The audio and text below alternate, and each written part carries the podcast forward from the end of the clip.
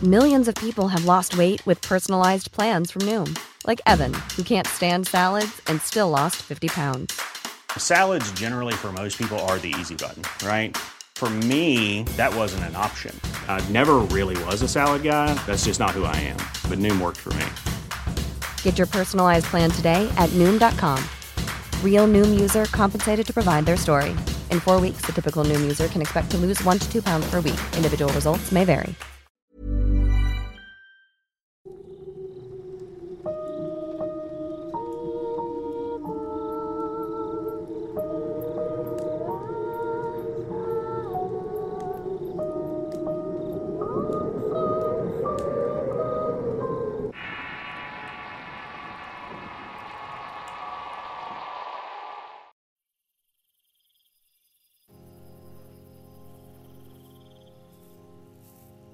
En este ciclo de leyendas mexicanas que iniciamos en el podcast pasado, hablaré de un personaje que está presente en las leyendas locales de varios estados, sobre todo en donde hay abundantes cuerpos de agua, ya que es el hábitat de donde surge esta leyenda.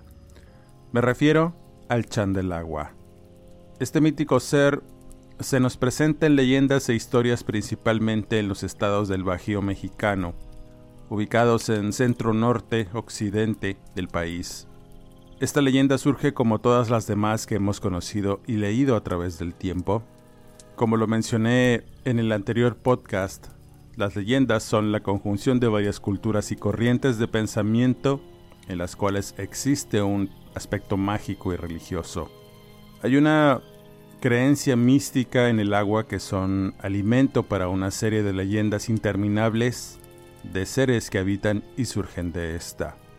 El agua tiene un simbolismo particular en cualquier pueblo, un simbolismo que le da un significado sagrado en la creación de la vida, principalmente en las religiones y tradición espiritual, en donde se le agrega además una realidad material y creadora por ser una fuente de vida, sustento de la tierra y los seres vivos que habitamos en ella. En muchas de estas religiones tienen rituales que expresan su gratitud por la magia purificadora del agua. En la mayoría de las religiones es un don sagrado que tiene distintos significados: purificación, renovación, fertilidad, abundancia, entre otros dones. Para muchos pueblos indígenas este elemento es un don otorgado por los mismos dioses, en donde habitan espíritus elementales que son creados, moran o se transforman en el agua. Para los pueblos el agua es sagrada. Sus tradiciones afirman en sus mitos que la mayoría de los seres vivos fueron creados a partir de esta, o bien salió para caminar en la tierra a fin de cuidar la naturaleza. Otras tradiciones creen que el agua es el punto de relación entre el cielo y la tierra, lo humano y lo divino. Por otro lado, los seres elementales, también presentes en distintas tradiciones, son espíritus protectores y portadores de cada uno de los 4 elementos. Los elementales del agua guardan un profundo apego a la pureza y la protección de la naturaleza y la vida, por lo que muchos de ellos son muy agresivos y espeluznantes, con el fin de proteger su elemento de cualquier amenaza. Aunque estos seres del agua están muy apegados a los humanos y muchos de ellos tienen vínculos cercanos a las personas, hay otros que también los odian con toda su fuerza. En esta leyenda no debemos descartar de igual manera el elemento críptido, que tiene origen en las creencias místicas de los pueblos, los cuales le han dado una identidad a muchos seres que también son creados por la naturaleza, aunque de manera más directa y por la propia evolución de las especies, que van dejando atrás ejemplares que se niegan a extinguirse, quedando pocos de su especie y que adquieren las características propias del entorno en que viven, en este caso, el agua. A veces, los encuentros inesperados y por casualidad dan origen a historias interesantes sobre estos seres, que parecen sacados de la fantasía y de los cuales se han escrito innumerables historias que han recorrido el imaginario vocal de las personas. Historias que van transformando los mitos en leyendas vivas que prevalecen a pesar del tiempo y la modernidad. Tal es el caso del Chan del Agua, No se sabe si en realidad este ser es un elemental o un críptido que se oculta en su elemento, y es visto a veces merodeando cerca de cuerpos de agua. No se sabe con certeza, y como en la mayoría de las leyendas desconocidas de nuestro país, de dónde surge esta leyenda. De igual forma, no existe una sola versión del Chan del Agua. Al igual que otros personajes del folclore mexicano, se puede encontrar en distintos puntos geográficos con características distintas en apariencia, alcances y situaciones que rodean sus apariciones, que han atormentado a las personas que han tenido la mala suerte de verlo de cerca. A pesar de las variadas versiones y características físicas del Chan del Agua, el común en estas historias es que esta criatura vive y surge de cuerpos de agua. Los alcances de igual forma toman distintas situaciones. Se dice que las doncellas, al bañarse en estos manantiales, pueden quedar preñadas por el influjo del Chan. Se roban niños no bautizados o aquellos que se introducen imprudentemente en sus dominios. Son desaparecidos en el fondo de los arroyos y lagunas. En historias más terribles, se dice que son seres violentos que pueden tomar fácilmente la vida de una persona que les ofende o amenaza su territorio. La apariencia de este ser también es distinta de región en región, desde un ser con forma de serpiente hasta un antropomorfo con largas extremidades y apariencia de sapo, o pez con piel escamosa y membranas entre sus dedos. Sin duda, esta leyenda guarda un misticismo fantástico que te hace pensar en que existen seres increíbles esperando ser descubiertos. Sin duda, México es un país lleno de historias misteriosas.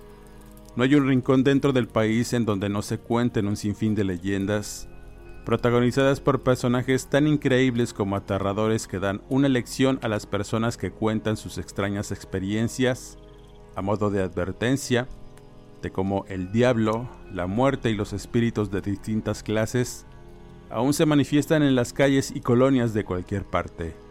Están ahí, aguardando que un día o noche, sin que lo esperes, se te presenten para darte el susto de tu vida.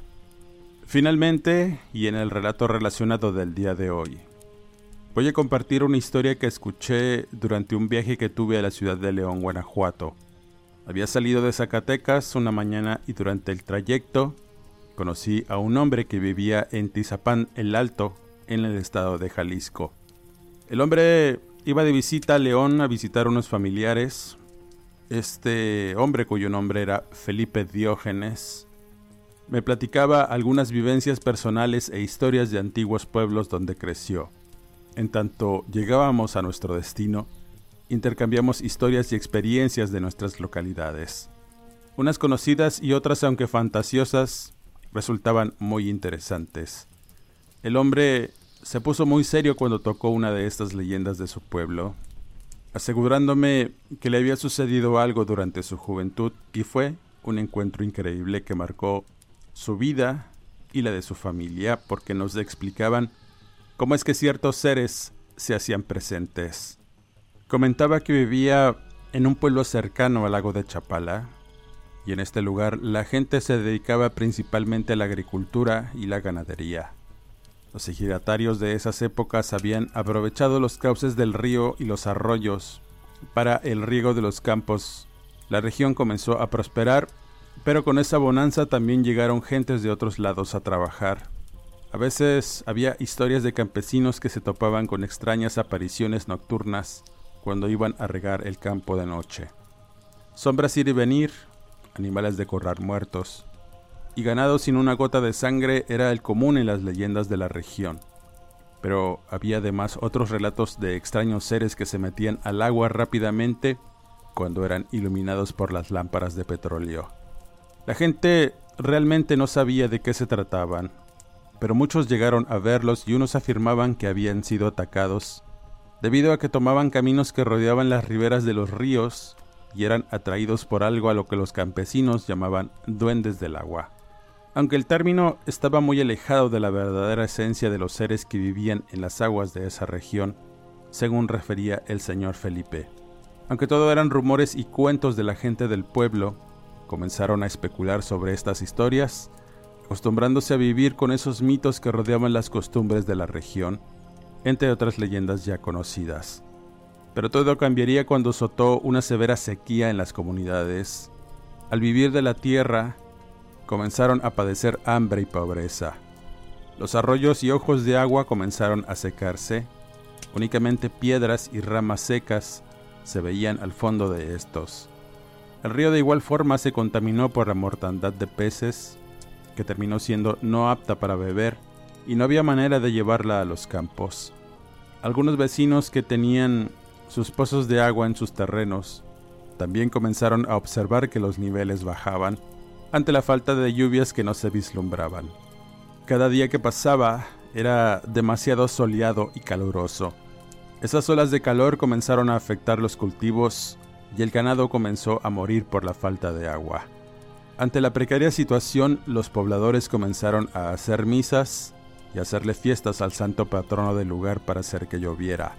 Las regiones vecinas también veían cómo poco a poco el caudal del río comenzó a secarse, y en ese caos empezaron a suceder situaciones extrañas que aumentaron la tensión entre los pobladores. La primera de estas ocurrió durante una mañana. Los gritos de angustia de una mujer que corría en medio de la única calle del pueblo, despertando a todos. Iba pregonando que algo malo había ocurrido y que se había aparecido el diablo en la noche, porque sus gallinas habían muerto. La gente, sin entender realmente qué estaba diciendo, fueron a ver de qué se trataba. Algunos ejidatarios comprobaron que, en efecto, todas las gallinas de la señora habían sido masacradas dentro del corral donde las guardaba cada noche. Solo quedaban restos sanguinolentos y plumas por doquier. No entendían qué clase de animal o persona hubiera hecho algo tan atroz como lo que habían sufrido las pobres aves. Felipe contaba que al observar los restos de las gallinas, parecía como si se las hubieran tragado completas para después regurgitar las plumas y los huesos, ya que había extraños rastros húmedos que apestaban el lugar. Era una sustancia gelatinosa que causaba la repugnancia y el desagrado de las personas que llegaron a ver aquello. No hubo mayores explicaciones, excepto que había sido algún tipo de tejón o puma el que había matado a las aves, pero esa explicación distaba mucho de convencer a la dueña de estas, afirmando que había sido un ser venido del infierno o era un castigo por no haber cooperado para la fiesta del santo patrono de la iglesia. Después de este extraño suceso, el calor fue en aumento. Fue una época en que la gente sufría de insolación y deshidratación. A pesar de buscar la sombra de los árboles, era inútil. Sentir esa onda de calor provocaba el enojo y la ira entre la gente. Todo el tiempo andaba a la defensiva y a disgusto por el insoportable calor. Días después del evento de las gallinas, sucedió otro más, y esta vez fue con un caballo. Propiedad de un ejidatario que se dedicaba a la venta de leche. Aún conservaba un par de vacas lecheras de las 20 que tuvo. Habían muerto por la sequía, y esa mañana, cuando se levantó a ordeñarlas, se dio cuenta que su caballo estaba muerto. Le habían sacado todas las vísceras, dejando únicamente el canal, y extrañamente no había una sola gota de sangre alrededor. La carne del animal, de igual forma, estaba completamente seca. Al investigar, observaron los mismos rastros que habían encontrado en el gallinero de la mujer, una sustancia gelatinosa y apestosa a pescado, cuyo odor era insoportable, además de unas heces que tenían plumas y patas de gallina a medio digerir. En ese momento se hizo una reunión en el pueblo para determinar qué clase de criatura estaba atacando a los animales. Nadie tenía una respuesta concreta, así que se prepararon para vigilar de noche, aunque nada más pasó. Cuando parecía que la sequía iba a terminar con la vida del pueblo y de otros que desesperadamente sobrevivían muy apenas, la falta de agua comenzó a dispersar a muchas personas que emigraron a otros lugares en busca de una oportunidad de trabajo al ver perdidas sus cosechas y animales. Poco a poco los pueblos y comunidades comenzaron a quedarse desiertas. Las pocas personas que aún no se decidían a irse, como la familia de Felipe, sobrevivían como podían y sin que nadie lo esperara. De pronto, nubes negras en el horizonte comenzaron a formarse, trayendo consigo lluvias que fueron recibidas con alegría y esperanza. Fueron varios días de tormentas interminables que se dejaron caer en casi todo el país en aquella época. Las lluvias torrenciales comenzaron a inundar los campos, los ríos y los arroyos. Los caudales crecieron a niveles peligrosos y después de no tener una sola gota de agua, las inundaciones empezaron a arrasar algunos campos y comunidades que se levantaban a las orillas de los ríos. Deslaves de caminos enteros que desaparecieron debajo de las aguas y el fallecimiento de muchas personas que se ahogaron en su intento por salvar algo de sus pertenencias fue lo que comenzó a marcar aquella época. Here's a cool fact. A crocodile can't stick out its tongue. Another cool fact, you can get short-term health insurance for a month or just under a year in some states. UnitedHealthcare short-term insurance plans are designed for people who are between jobs, coming off their parents' plan, or turning a side hustle into a full-time gig. Underwritten by Golden Rule Insurance Company, they offer flexible, budget-friendly coverage with access to a nationwide network of doctors and hospitals. Get more cool facts about UnitedHealthcare short-term plans at UH1.com. Hiring for your small business? If you're not looking for professionals on LinkedIn, you're looking in the wrong place. That's like looking for your car keys in a fish tank. LinkedIn helps you hire professionals you can't find anywhere else, even those who aren't actively searching for a new job but might be open to the perfect role. In a given month, over 70% of LinkedIn users don't even visit other leading job sites. So start looking in the right place. With LinkedIn, you can hire professionals like a professional. Post your free job on linkedin.com/people today. Que mucha gente no pudo olvidar. Aquellas torrenciales aguas llegaron a la comunidad de Felipe. De igual forma empezaron a sufrir las inundaciones y para agravar más la situación, el pueblo estaba en el paso de la corriente de un río que se había desbordado. Algunos vaqueros que aprovechaban el momento para llevar su ganado a tierras más altas, llegaban alarmados indicando que la corriente del río pronto llegaría ahí e iba a arrasar con todo, por lo que le pedían a la gente que saliera de sus casas si es que querían sobrevivir. Y es que era inimaginable el pensar que de pronto llegaría un torrente de agua con lodo y troncos que desaparecería todo. Nadie quería dejar sus casas por temor y porque no querían dejar lo que con tanto esfuerzo levantaron. Si perdían todo, lo iban a perder con ellos dentro. Lo único que les quedaba era dejarlo todo en manos de Dios y que sus oraciones fueran escuchadas. Felipe, ante la imposibilidad de poder irse a otro lado con su familia, resguardaron todo lo que pudieron y esperaron pacientes a que no sucediera nada más. Pero, al llegar la noche, una nueva tormenta comenzó a caer.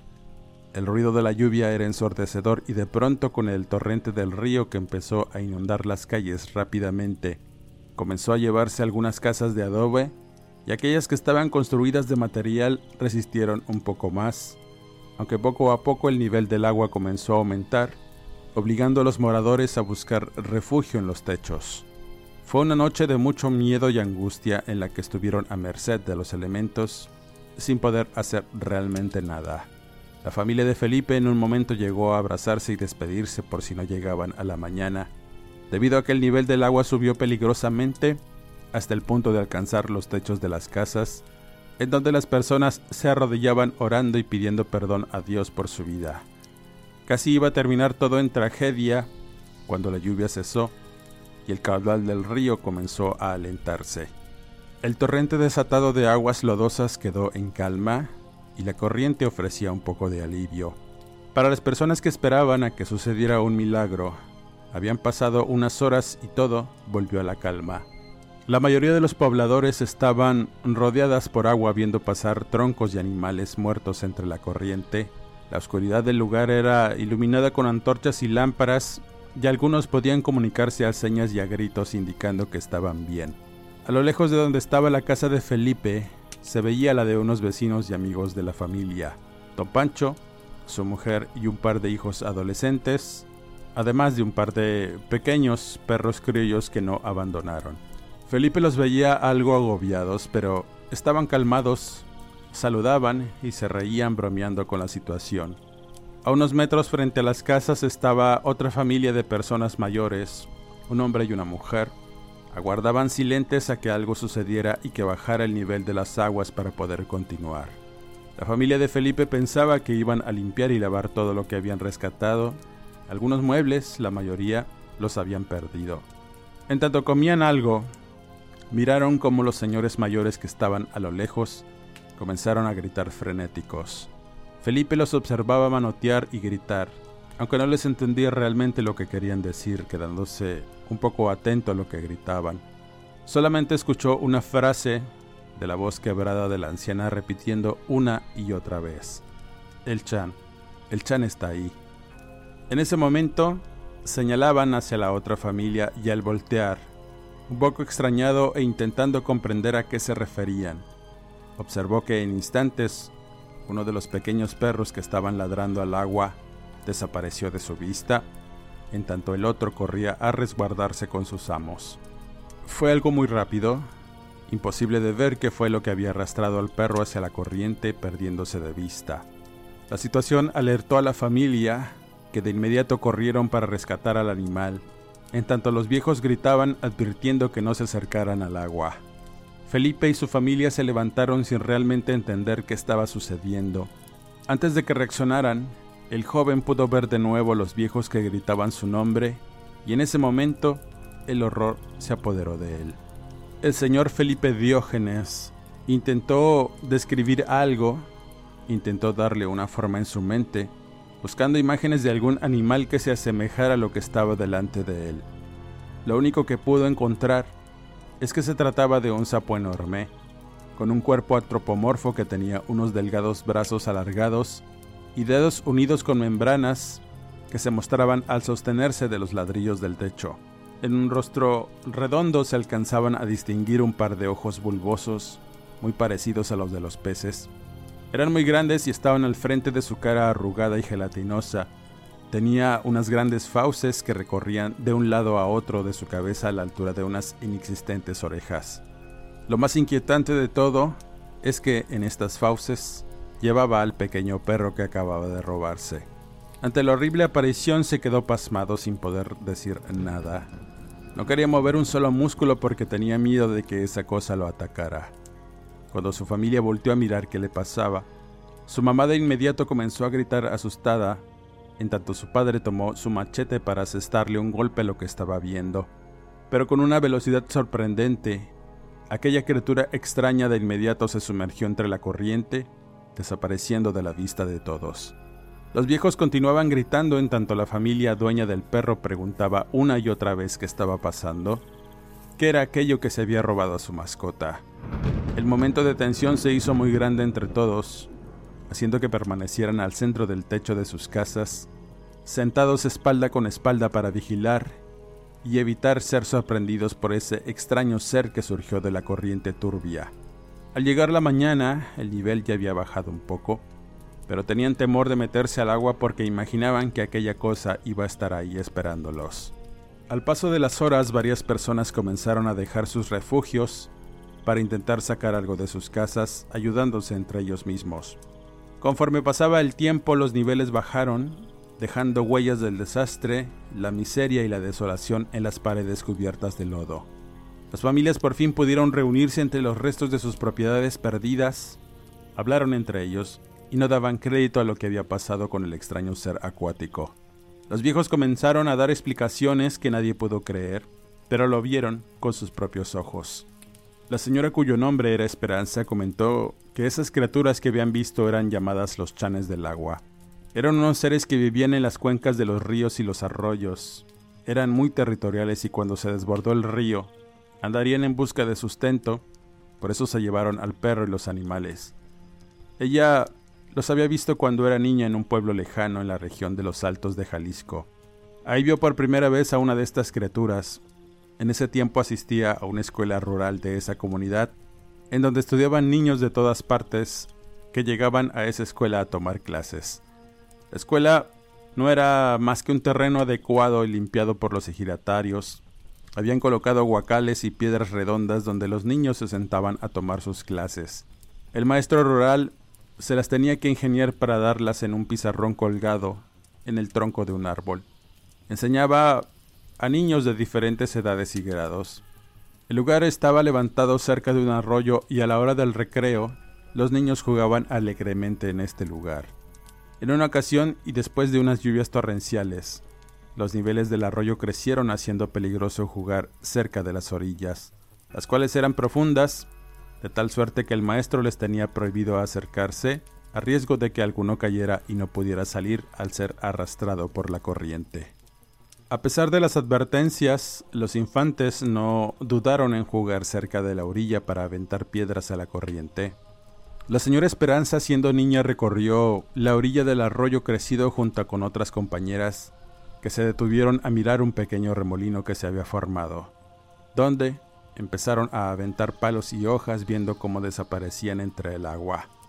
De pronto sus ojos comenzaron a ver algo surgir de entre ese remolino. Al principio se imaginaron que eran peces, pero estaban demasiado grandes. Mirando mejor, alcanzaron a distinguir el cuerpo de un supuesto animal que desapareció ante sus ojos entre la espuma de la corriente. De pronto lo vieron emerger a lo lejos con unos ojos parecidos a los de un sapo, cuya piel parda brillaba a la luz del sol. Al escuchar que alguien se arrojaba al agua a lo lejos, aquella cosa que las miraba fijamente se hundía nuevamente en la corriente. Al tiempo que miraban cómo unos chiquillos rebeldes se aventaban a la corriente del arroyo por medio de una soga amarrada a la rama de un árbol. Todo eran risas y juegos hasta que uno de esos niños desapareció de la vista de todos al ser jalado por algo hacia el fondo. Después fueron manoteos y gritos de los niños asustados que miraban a su compañero, haciendo infructuosos intentos por salir, luchando con desesperación para no hundirse, y cuando parecía que iba a emerger nuevamente, era jalado hacia el fondo. El momento desesperante fue visto por un vaquero que llevaba un ganado a tomar agua. Al mirar la situación, de inmediato arrojó una soga para lazar el cuerpo del niño y por suerte lo logró en el primer intento. El menor se tomó de la soga y en ese momento lo arrastró con su caballo para sacarlo. El maestro llegó muy alterado para revisar a su alumno. Estaba con vida, muy espantado y semihogado, y todos notaron cómo sus piernas tenían pequeñas heridas y cortes, además de pequeños dientes marcados en la pantorrilla que daban cuenta que algo lo mordió. Cuando pudo recuperarse, el menor contó que sintió como sus piernas pisaban algo suave, y después sintió mucho dolor al sentir la mordida de algún pez de boca grande que se tragó toda su pierna. Las niñas, que habían visto al ser del agua anteriormente, revelaron que en realidad no había sido un pez, sino esa extraña criatura con cara de sapo. El jinete, un hombre mayor conocido por todos, les dijo que era muy probable que hubiera sido un chan del agua que salía de ese pequeño remolino que se formaba, salía para alimentarse o llevarse niños a la profundidad. La señora Esperanza, con algo de nostalgia, le contaba a Felipe esta fantástica historia, que en principio no hubieran creído, lo hubieran tomado como un simple cuento, pero dados los eventos, todos pensaron que se trataba del mismo ser, el llamado Chan del Agua. Al paso de los días, las lluvias continuaron, pero los caudales del río no aumentaron significativamente. Las personas empezaron a recuperar sus hogares. Felipe, un poco pensativo de las historias que escuchó y por el ser extraño que vio, tuvo cierto interés en investigar un poco más, recorriendo las zonas de los arroyos y los ríos cercanos para tener algún encuentro fortuito con la criatura, pero en su entendimiento se imaginaba que, como la mayoría de los encuentros con seres extraños y de leyenda, ocurrían por casualidad y sin esperarlo realmente. Así que continuó con su vida, pero el recuerdo del Chan del Agua permaneció en su memoria durante mucho tiempo, hasta que pudo terminar sus estudios de mecánica en Guadalajara. Con el paso de los años regresó al pueblo de sus padres. Al morir estos, junto con su hermano, habían heredado la tierra y algunas propiedades que de inmediato comenzaron a trabajar, empezando la construcción de una noria para llevar agua a los campos de cultivo a través de canales de riego y bombas. Comenzaron a cavar un canal de riego que corría por un lado del campo de cultivo, y mientras hacían estos trabajos, unos campesinos tuvieron un encuentro con el Chan del Agua. Una tarde, el señor Felipe, al escuchar los gritos de angustia y dolor de uno de sus trabajadores, de inmediato corrió a asistirlos, notando que uno estaba herido de la pierna. Le habían arrancado un pedazo de pantorrilla de una mordida, y el otro trabajador estaba pálido y sin poder hilar una frase, repitiendo una y otra vez: fue el Chan. Felipe Al escuchar esa palabra, sintió un espasmo y un escalofrío que lo hizo de inmediato sacar su arma del cinto, en tanto se llevaba a los hombres para atenderlos. Después de que todo estuvo en calma, el trabajador reveló que mientras excavaban, se le ocurrió hacer una necesidad en el agua, por lo que se metió hasta las rodillas. No había terminado cuando sintió un tirón en la pierna, seguido de un intenso dolor que lo hizo salir arrastrándose. En tanto, el otro trabajador observaba como un pequeño ser de no más de 1 metro de altura se sentaba en una roca. Su piel parda y arrugada contrastaba con unos grandes ojos de pescado que tenía en un rostro horrible de pequeños dientes que parecían sonreír de una manera macabra por el acto cometido con el trabajador, que se dolía por la mordida recibida. Nadie daba crédito a esa historia, ni los doctores que atendían a los hombres, ni los que estaban a su alrededor, que de igual manera no creyeron, aduciendo que se trataba de alguna alucinación, pero no se explicaban la tremenda mordida y el pedazo arrancado de la pantorrilla. Eso sí era difícil de creer, pero Felipe tenía otros pensamientos. Cuando por fin lograron terminar el canal de riego, las cosas prosperaron lento pero seguro. Los campos produjeron muy bien y hubo bonanza para todos. Las lluvias eran continuas. Al hablar con los viejos del pueblo sobre los eventos ocurridos con el denominado Chan del Agua, ellos afirmaban que si les guardabas cierto respeto, estos seres incluso podían hacer que lloviera y que nunca se acabara el caudal de los arroyos y pozos. Mientras hubiera agua en la región, todo iba a prosperar, según decían los ancianos. Al llegar a León, me despedí del señor Felipe Diógenes, agradeciéndole al hombre por las historias contadas. Nos dimos un abrazo y un fuerte apretón de manos, y después, mientras iba en el taxi, no dudé en escribir estas experiencias y las leyendas de aquellas regiones en las que se contaban historias donde los pobladores le tenían mucho respeto a esta criatura extraña y fantástica que anda por los ríos y los arroyos, y al que todos conocían como el Chan del Agua. Con esta historia cierro esta segunda entrega del ciclo de leyendas mexicanas, esperando que haya sido de su agrado. Quisiera mandar saludos a Oscar Nieto, a Donatella Taylor, a Holly Jackson e Isabella Panayeta por sus valiosas aportaciones, a los niños Gabriel, Hugo, Dayana y Dylan, que me escuchan atentos en cada entrega. Suscríbete y activa las alertas, comparte y danos tu pulgar arriba. Eso nos ayuda a seguirte trayendo el mejor material y las mejores historias. Búscame en Facebook e Instagram como Eduardo Liñán, escritor de horror, donde podremos estar en contacto. Les mando saludos cordiales a todos y quedo hasta el siguiente podcast.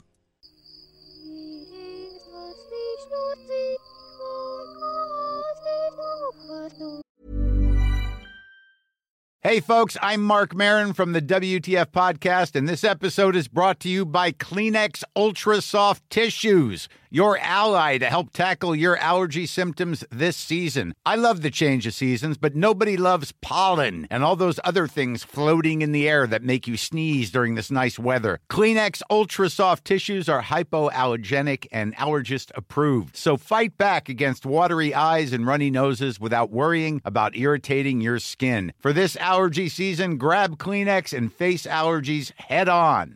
If you thought the only way to get a more defined jawline with natural-looking results was through surgery, think again. Juvederm Volux XC is a non-surgical injectable gel filler that improves moderate to severe loss of jawline definition and can help you achieve natural-looking results with little downtime. Even better, this improved definition lasts up to 1 year with optimal treatment. No maintenance required. Improve jawline definition for a smooth, sculpted look with Juvederm Volux XC. For important safety information and to find a licensed specialist, visit Juvederm.com. That's Juvederm.com. Not for people with severe allergic reactions, allergies to lidocaine, or the proteins used in Juvederm. Common side effects include injection site redness, swelling, pain, tenderness, firmness, lumps, bumps, bruising, discoloration, or itching. There's a risk of unintentional injection into a blood vessel, which can cause vision abnormalities, blindness, stroke, temporary scabs, or scarring. Talk to a licensed specialist to find out if it's right for you.